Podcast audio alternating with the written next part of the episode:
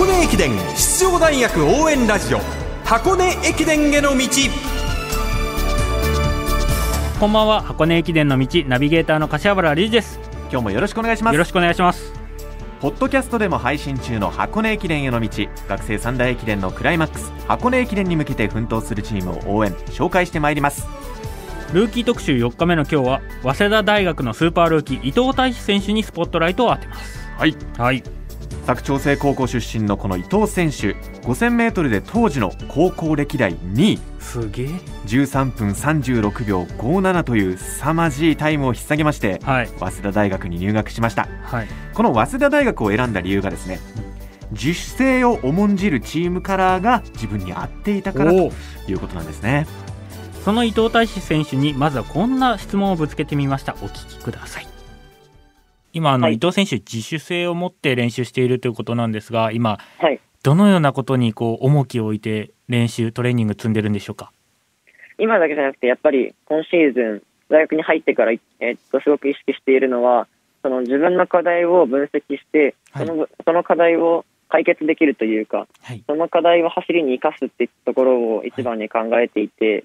例えば出雲駅伝の後であれば、向かい風に対する走りが課題だったねっていうような、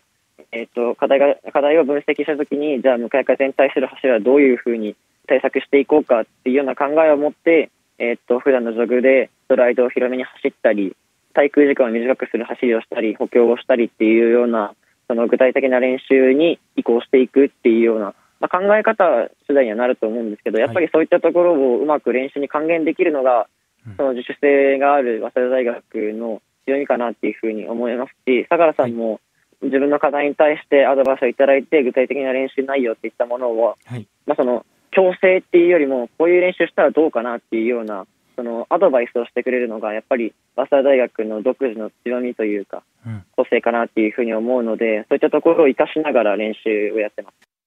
早稲田大学1年生伊藤大志選手でした。ざっと伊藤選手のルーキーイヤー今シーズンを振り返ります。トラックシーズンでは関東インカレ日本選手権に出場腹8分目をめどに強化を狙った夏合宿を経て大学駅伝デビュー戦の出雲では5区を走って区間12位。全日本ではエース格のランナーが集まった1区で先頭から13秒差の7位でした。1年生からまさに早稲田大学のレギュラーとして活躍をしております。まずこれあの、相良監督も言ってたんですが、こうあの、夏合宿を抑えたと。あえて抑えて今後成長させるためのステップアップとして今回は原8部を目標にしていたとはいいうところを着実にこなすっていうのはすごいことで、これあの、いくら原8部って言ってもうん、1年生でマックスになっちゃうんですよ、気づいたら。でもその難しいですね、制御はね。そう気づいたらアップアップになってこう、は自分のキャパシティギリギリになっちゃうってケースが多いんですけどそれをちゃんと自分で線引きできてる伊藤大志選手はすごいのとはい。トーク力すごいですね。1年生とは思えない、ハキハキとしてますよね。はい、もうこれはあの、はい。やはり、ね、高校時代からいろんなインタビュー受けてるっていうところの賜物だと思いますし、うん。また本当にこういろんなワードが出てくる早稲田生の鏡みたいなこうトーク力でしたね。ええうんその伊藤大志選手、早稲田のチームカラーをですね、はい、個性派の集まりで癖が強いとうん話していたんですが、その伊藤選手自身はどんな選手だと考えているのか、その伊藤大志選手です。僕の個性、そうですね。えっ、と、走りの面だと、高校時代はスパート力っていう風な話を、えっ、と、いろいろな、まあ、取材をさせていただくときにしていたんですけど、早稲田大学に来てから、まあ、勝負さんだったりとか、石塚だったりとか、えっ、と、まあ、井川さんだったりとかっていう風に、まあ、足の速い先輩とか同期がいっぱいいて、ちょっと、僕の武器というか、個性、さてはスパートじゃねえなっていう風に、最近は思ってきちゃったんで、強いて言うなら、いろいろなレース状況の中でも冷静に対処できるっていった、えーっと、まあ、ある意味でのクレバーさっていったものが僕の中での一番個性だったりとか武器かなっていうふうに考えていて、トラックのレースでもそうですし、1区でもそうですし、誰がスパートするかとか、今ペースが上がったなとか、っていうようなことをレース中の中で、まあ、冷静に考えながら対処できるってところが僕の今の一番の強みかなっていうふうに思って。駅伝以外ではいかがでしょうか？うーん日常生活の中でいくと、やっぱりいろんな人からあのおしゃべり好きとか、ずっと話してるみたいな話があのあるので、やっぱりそこというか、コミュニケーション能力が、まあ、我ながら高いのではないかなっていうふうに自己分析はしてます。なんだかあのお食事中まあね 寮で食事している時でもずっと喋ってるっていうのを聞いたことあるんですけど、いや、そうなんですよね。合宿の時もみんなでいただきますっていうふうに食べて、はい、あの先輩方とも普通に食事をするんで、おしゃべりしながら食べたいじゃないですか。やっぱり、そこで、あの、ご飯とか食べておしゃべりしてると、あれ気づけば僕一人だけ残ってるな、みたいな。気づけばあと少し居残り飯みたいな、急いで、そこから急いでスタートみたいな感じなんで、あれ、それは僕が喋りすぎてるのか、僕の飯食うのが遅いのか、先輩たちの飯食うのが早いのか、ちょっと定かではないですけど。いやー柏原さん、はいこれもう走力だけじゃなく、うん柏原さんも先ほど言いましたけれども、はいトーク力もこれ1年生らしからぬ伊藤選手ですね。あの、自分をちゃんとオチにして、僕が遅いのか先輩が早いのかっていう食事の時間帯もそうですけど、はいよくここで1年生でこの会話落とし込めましたね。すごいですよ。はい。エピソードトーク付きでね。はいちゃんと綺麗にこう畳んでいくっていうのはなかなかできないですし、今32歳ですけど、できた試しはないです。は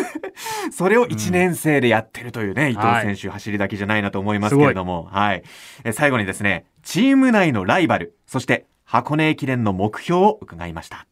えっ、と、やっぱりチーム内の一番のライバルは石塚だと思っていて、同期で一番まあ身近に練習している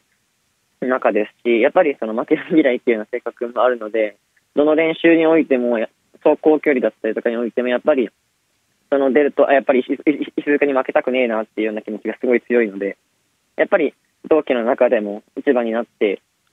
まあ、早稲田大学の中で一番にならないと、やっぱり大学駅伝会だったりとか、日本で一番っていうのはまだほど遠いと思うので、まずは一番、まあ、その身近な目標であり、大きな目標である石塚を倒したいなっていうのが、今の考えです。さあ、そんな中でですね、箱根を迎えますけれども、この初めての箱根、まず目標を聞かせてもらえますか？えっと、箱根駅伝はまずチームとして優勝といったことを掲げているので、えっと、優勝に向けて、その、どの区間を任されても、先頭に持っていく、先頭なら後ろとの差を広げるっていったものを一番行きたいなってことを強く考えていて、やっぱりそのためには、走りもそうですし、精神面もそうですし、出雲全日本で培った、その、まあ良い点、悪い点といったものをつなぎ合わせて、えっと、まあ、集大成っていうと、えっと、4年生みたいになってしまうんですけど、ここまでの競技人生をしっかりとフルに使って、このチームで勝ちたいなっていうふうに思ってます。早稲田大学期待のルーキー伊藤大志選手でした。最大のライバルは近場に、まあ、石塚選手っていうところがいるかもしれませんし、また高校時代に遡りますと東洋大学の石田選手とですねこ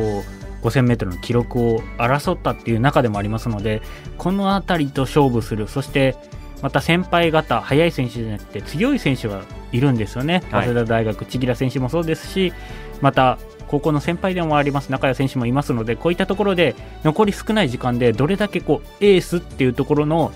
雰囲気であったりとかっていうのを吸収できるか、まあ、たった1年あと1ヶ月2ヶ月しかありませんので濃いですよこの12月うんこの12月はめちゃくちゃ濃い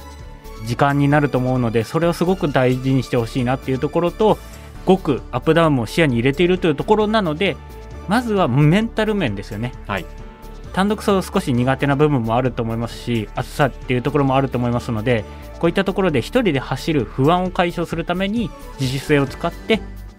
距離や1人で走る時間を増やすっていうのは一つ手かなと思うのでぜひ頑張ってほしいなと思います。本当に必ず将来早稲田のエースになる存在ですので頑張ってほしいなと思います。えー今夜は箱根駅伝への道ナビゲーター柏原隆二さんと早稲田大学伊藤大志選手をご紹介しました